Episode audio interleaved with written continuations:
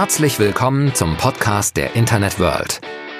Wir sprechen mit den spannendsten Köpfen und Unternehmen aus E-Commerce und Marketing über die neuesten Branchenentwicklungen des digitalen Handels. Viel Spaß beim Zuhören.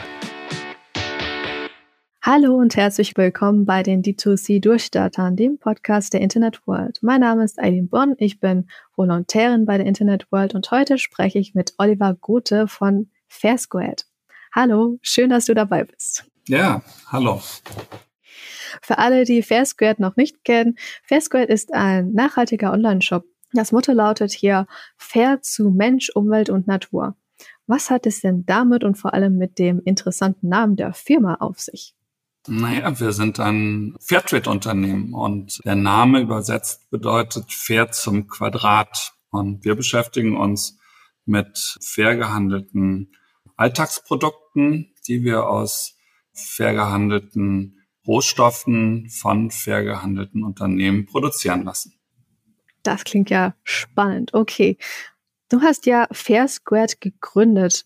Was hat dich dazu bewogen, eine neue Firma in diesem Bereich zu gründen? Was war deine Vision? Ah, das ist aber eine sehr lange Geschichte. Okay. Ähm, ich habe früher mal Kondome produziert und äh, ähm, das war 2005. Und da haben wir damals festgestellt, dass die Beschaffung von Kautschuk relativ schwierig ist, wenn man dann versucht, das mit Menschenrechten zu vereinbaren. Und wir haben damals als Kondomhersteller in Deutschland wirklich überall gesucht, ob wir irgendwo eine Plantage gefunden hätten, wo wir eben zumindest die International Labour Standards erfüllt gesehen hätten. Aber das, das hat irgendwie nicht funktioniert. Und dann mussten wir eine eigene Lieferkette mit einem, mit einem indischen Partner dann aufbauen. Und diese haben wir als allererste Plantage weltweit dann nach Fairtrade Standards errichten können. Und ähm, ja, ja, ich bin da sehr häufig gewesen und habe mich da auch sehr für dann interessiert. Und so bin ich sukzessive in den fairen Handel reingerutscht. Und wenn man da vor Ort ist, sieht man halt, was so Fairtrade Prämien und was man im fairen Handel alles bewirken kann. Das macht großen Spaß. Mhm. Und fair zum Quadrat, was hat es damit auf sich? Also, wie bist du auf diesen Namen gekommen? Naja, also fair an sich kann man nicht äh, als Marke schützen lassen und fair ist äh, ja auch ein Begriff, der sehr inflationär verwendet wird. Insofern hatten wir uns überlegt, dass wir eben eine, einen, einen Zusatz wählen, der auch nochmal zum Ausdruck bringen sollte, dass wir das nicht nur sagen und von uns behaupten, sondern dass wir das sehr, sehr ernst meinen und äh, eben auch mit den großen Fairtrade-Zertifizierern zusammenarbeiten, um da eine möglichst hohe Transparenz für Verbraucher und Verbraucherinnen eben zu, zu geben. Und ja, fair zum Quadrat oder fair squared übersetzt ist einfach äh, unser Statement. Okay, kommen wir jetzt mal zu eurem Geschäftsmodell. Wie sieht es genau aus und warum seht ihr euch als nachhaltigen Shop? Wir produzieren ja Kosmetik, wir produzieren Hygieneprodukte, Haushaltsartikel, Gartenartikel und im weitesten Sinne dann noch Freizeit. Einige Produkte sind aus dem Bereich Food, und wenn man in diesem Bereich tätig ist, dann ist es so, dass, dass äh, die Erwartungen unserer Kundinnen halt über die Fairness hinausgeht. Die meisten erwarten, dass man neben Fairtrade eben auch vegan, bio, klimaneutral oder eben Plastikfreiheit äh, anbietet. Und das sind ja nicht nur Buzzwörter, sondern das sind wirkliche Kaufentscheidungen und die da getroffen werden von den Konsumenten. Und wir mussten und wollten auch unsere Produkte komplett eben auf diese Bedürfnisse dann einstellen. Das heißt, wir haben keine Plastikartikel im Sortiment, wir haben ausschließlich vegane Formulierungen. Da, wo es möglich ist, Bio umzusetzen, tun wir das. Wir sind schon seit vielen Jahren klimaneutralisiert und wir finden, dass man auch, zumindest wenn man hier in Deutschland aktiv ist, zum Beispiel seine Produkte halal herstellen kann. Und das machen wir schon seit fünf Jahren. Damit waren wir häufig immer die Ersten. Und ja, ich denke, alles zusammengenommen verdient das schon den Begriff nachhaltig. Okay, ähm, es gibt ja jetzt schon eine Reihe von nachhaltigen Online-Shops, auch große Marktplätze. Was unterscheidet euch denn von denen? Was macht euch besonders? Na, ich denke mal, das Wichtigste ist, dass man darlegen kann, dass es auch wirklich so ist.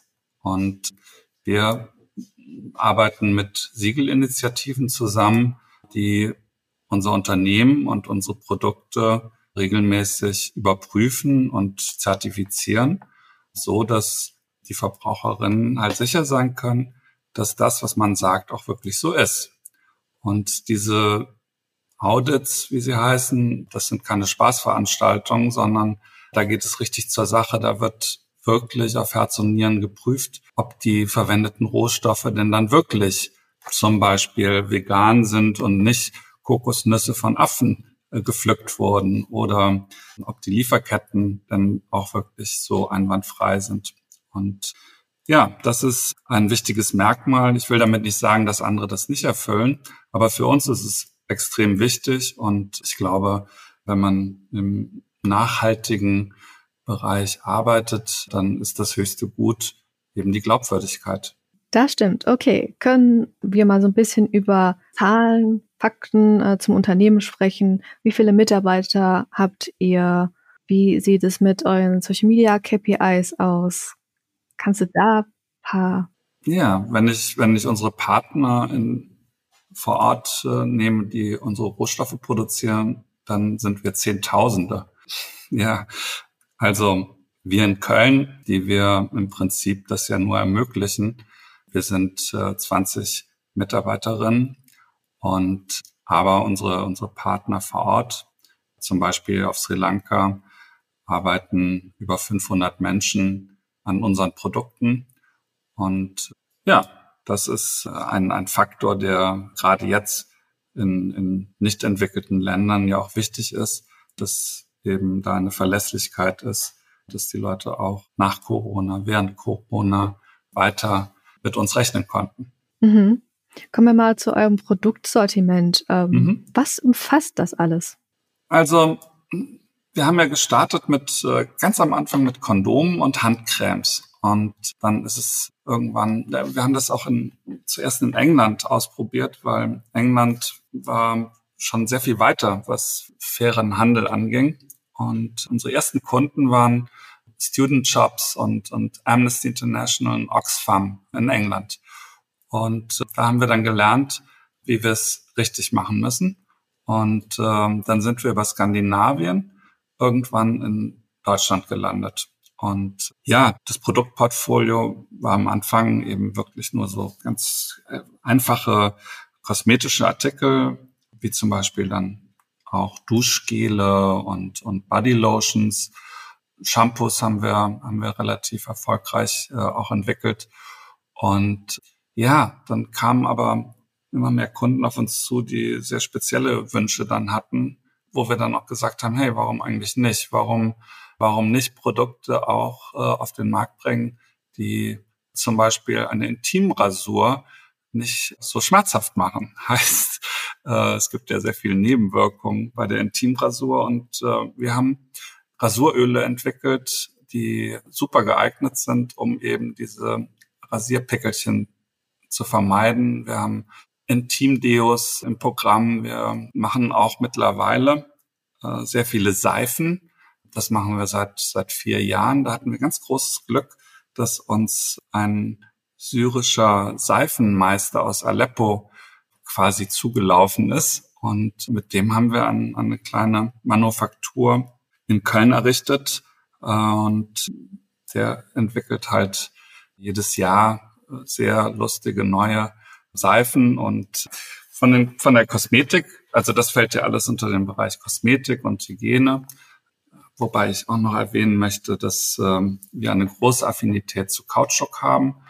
Zum Beispiel Menstruationstassen fertigen wir aus Naturkautschuk, weil wir finden, wenn es doch schon ein nachhaltiges Produkt sein soll, dann muss man das ja nicht unbedingt aus Silikon oder Plastik machen. Ein Produkt aus Naturkautschuk macht ja da viel mehr Sinn, zumal Kondome und Babysauger werden ja auch aus Naturkautschuk gemacht. Also von den hygienischen Aspekten erfüllt Naturkautschuk das allemal. Und in dem Bereich sind wir dann noch am Forschen und gucken, was wir zum Beispiel aus eben Gummi alles machen können. Gummi eignet sich nämlich super, um auch Plastik zu ersetzen. Und ja, so sind wir dann irgendwann auch zu, zu Gartenprodukten gekommen. Äh, nicht nur, weil es, äh, weil Urban Gardening hip ist, sondern weil wir wunderbar aus Naturkautschuk auch Pflanztöpfe herstellen konnten oder Saatgutschalen. Und ja, da sind wir äh, so ein bisschen einmalig. ja, spannend. Gut, kommen wir mal zu eurer Zielgruppe. Wie stellt ihr euch euren Lieblingskonsumenten vor? Oder an wem orientiert ihr euch, wenn ihr neue Produkte entwerft? Also dadurch, dass wir so viele Dimensionen haben neben dem fairen Handel, ähm, kann man das gar nicht so spezifisch sagen, weil wenn ich jetzt sagen würde, ja, unser, unsere Zielkundin ist vegan, das sind ja mittlerweile schon gefühlt äh, die Hälfte der Bevölkerung. Wenn ich den Begriff klimaneutral als Dimension nehmen würde, sind wir schon bei 90 Prozent der Bevölkerung. Und ich glaube, Fairtrade hat eine Zustimmung von 95 Prozent. Also insofern gucken wir natürlich im Wesentlichen darauf, dass, dass wir unsere, unser, unser Fairtrade nach vorne stellen. Aber klar, es geht um ethisch motivierte Konsumenten, ethische Kunden, die denen halt fairer Handel wichtig ist. Und äh, häufig sind das sind es Leute, die auch äh, viel in der Welt rumgekommen sind, äh, entweder als Reisende oder eben als äh, Menschen mit mit äh, familiären Hintergrund in anderen Ländern. Vom Alter her können wir das gar nicht so genau sagen. Kondome werden nicht nur von jungen Menschen gebraucht, sondern auch von älteren. Also hingegen vermutlich Laubsäcke aus Upcycling, Fairtrade-Projekten sind, sind verm vermutlich eher Produkte, die eine mittelalte Zielgruppe ansprechen. Also ich würde mal sagen, querbeet. Mhm. Okay. Jetzt habt ihr ja viele interessante Modelle auf eurer Website vorgestellt zum Beispiel das Zero Waste Modell. Das hat mich interessiert.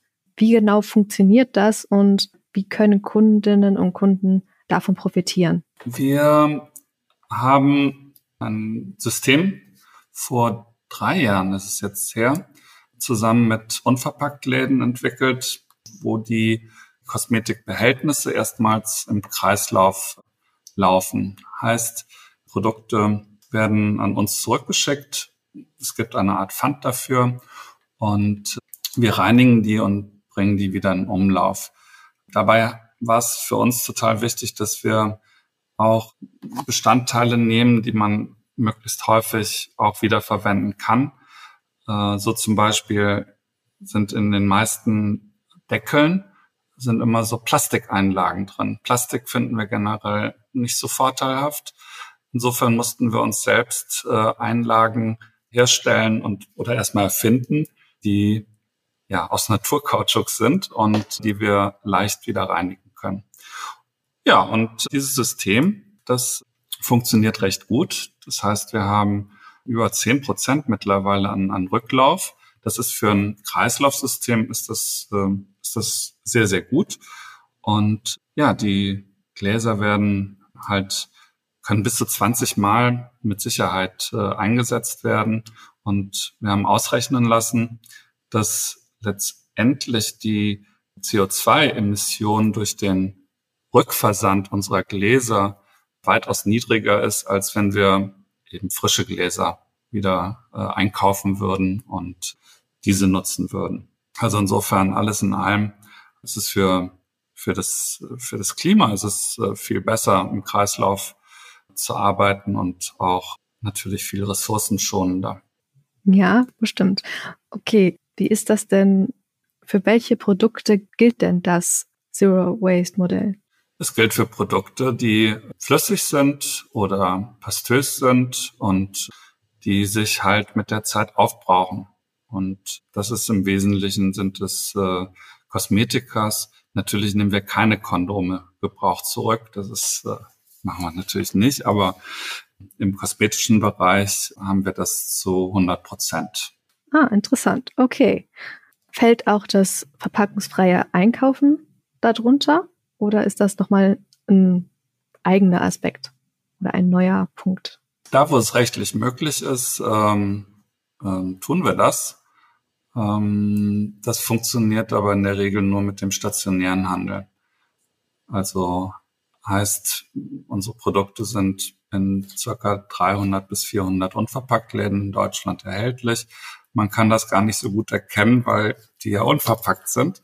Aber äh, die Unverpacktläden sorgen halt dafür, dass die rechtlichen Bestimmungen zum Inverkehrbringen von Kosmetik auch eingehalten werden. Und das Ganze muss ja auch hygienisch ablaufen. Insofern ist es so, dass wir das in dem Bereich gut umsetzen können. Wir haben andere Produkte, die äh, aus dem Upcycling-Bereich kommen, wie zum Beispiel Furushikis aus gebrauchten Saris aus Sri Lanka, die wir gerne einsetzen. Oder ja, grundsätzlich haben wir eh relativ wenig Verpackung. Mhm. Ich wollte noch mal auf einen anderen Punkt zu sprechen kommen, den du eben schon mal angesprochen hattest.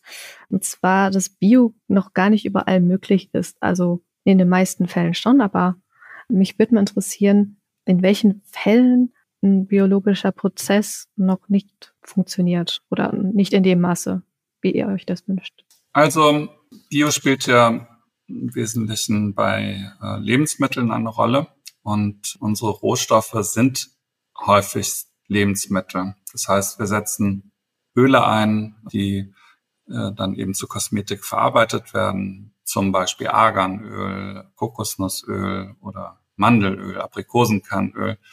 Und wenn man das dann tut und das einen gewissen Prozentsatz erreicht, dann darf man das auch Naturkosmetik nennen. Und wenn man das Ganze dann auch noch sozusagen von fremden Dritten überprüfen lässt, dann hat man zertifizierte Naturkosmetik. Und ja, wir sind ein Betrieb, der eben zertifizierte Naturkosmetik im System von Natru anbietet. Wobei ich aber auch sagen muss, dass trotzdem das Fairtrade für uns wichtiger ist als Bio.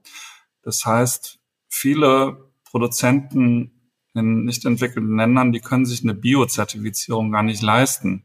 Das sind dann kleine Kooperativen, die gar keine Chance haben, das zu tun. Und darüber hinaus haben sie gar kein Geld, was anderes zu tun als Bio. Also die haben gar kein Geld, um Pestizide zu kaufen oder nicht Bio zu sein. Und da sagen wir dann, also gut, da geht Fairtrade vor. Und natürlich kaufen wir dann auch Öle ein, die dann nicht biozertifiziert sind, aber wir wissen, was dahinter steckt. Mhm. Interessant, gut. Es gibt ja jetzt gerade bei Nachhaltig und auch Bioprodukten immer dieses Vorurteil, es hat seinen Preis und ist teurer. Stimmt das? Und wenn ja, wie versucht ihr denn Kunden zu überzeugen, die davon überzeugt sind, eure Produkte seien für sie zu teuer oder sie könnten sich auf Dauer das gar nicht leisten? Also wir haben sehr direkte Geschäftsbeziehungen zu unseren Partnern. Das heißt, da ist nicht viel Zwischenhandel dazwischen. Nichtsdestotrotz hat ein Rohstoff auch seinen Preis. Und wir äh, sind ja keine Stiftung oder ein Verein, sondern wir sind ein Unternehmen. Das heißt, sowohl unsere Partner als auch wir müssen von, müssen von den Produkten und vom Verkauf der Produkte leben.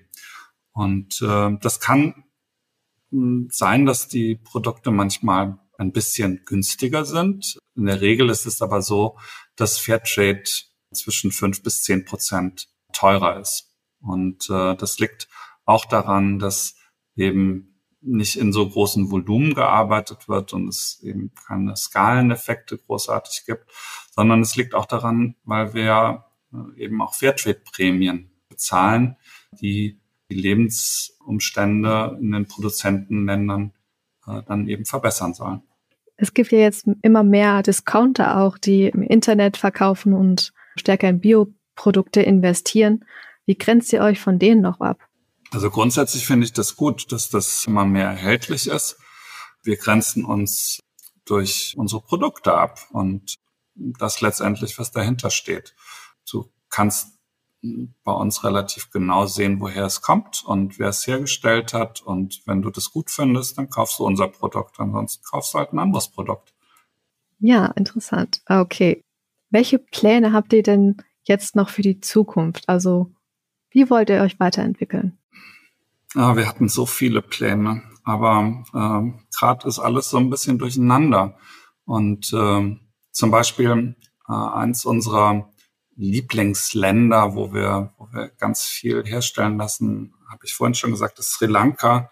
Leider Gottes ist der Staat gerade äh, pleite gegangen. Und das hat ganz schwerwiegende Auswirkungen auf äh, unsere Partner vor Ort. Die können zum Beispiel nicht mehr mit dem Bus zur Arbeit fahren oder die äh, haben keinen Strom mehr zum Produzieren oder sie haben keine Medikamente mehr, die sie gesund machen. Und da sind wir gerade auch von betroffen, weil natürlich gibt es dann einige Artikel nicht mehr. Und das müssen wir jetzt erstmal abwarten und in Anführungsstrichen in den Griff kriegen, wobei äh, wir wissen nicht, was wir Gutes dafür tun könnten, um diese ganze Situation auf Sri Lanka zum Beispiel zu verbessern, außer dass wir denen halt regelmäßig unsere Bestellungen schicken. Und äh, im Fernhandel ist es so, dass wir in der Regel das auch alles vorfinanzieren. Das hilft ungemein. Und ich denke mal, oder ich hoffe mal, dass in ein, zwei Jahren das sich wieder hoffentlich verbessert und wir dann auch äh, wieder neue Pläne machen können. Ich würde gerne noch viel mehr Foodprodukte äh, aus fairen Handel anbieten wollen. Ich würde ganz gerne ayurvedische Fairtrade-Produkte äh, anbieten wollen. Ja, aber momentan, wie gesagt, ist das, ist das nicht so easy. Ja, dann hoffen wir doch mal, dass sich die Lage entspannt und vieles sich zum Guten wendet, damit ihr weiter euer Business weiterführen könnt und auch ausbauen könnt und auch im Bereich des fairen Handels weitermachen könnt. Dankeschön. Ich meine, den Fernhandel gibt es ja mittlerweile schon seit so vielen Jahren. Das werden wir sicherlich überleben. Insofern bin ich da recht entspannt. Das war ein schönes Schlusswort. Damit kommen wir dann langsam auch zum Ende. Ich danke dir sehr für das Gespräch. Es war wirklich spannend, auch Einblicke einmal in ein nachhaltiges D2C-Business zu bekommen. Und ich danke auch allen, die gerade uns zugehört haben. Und ja, ihr habt bestimmt auch wieder einiges mitnehmen können. Wir hören uns dann beim nächsten Mal. Bis dann. Tschüss. Und das war's für heute mit dem Podcast der Internet World. Wir sagen Danke fürs Zuhören, bleibt uns treu und bis bald zur nächsten Folge.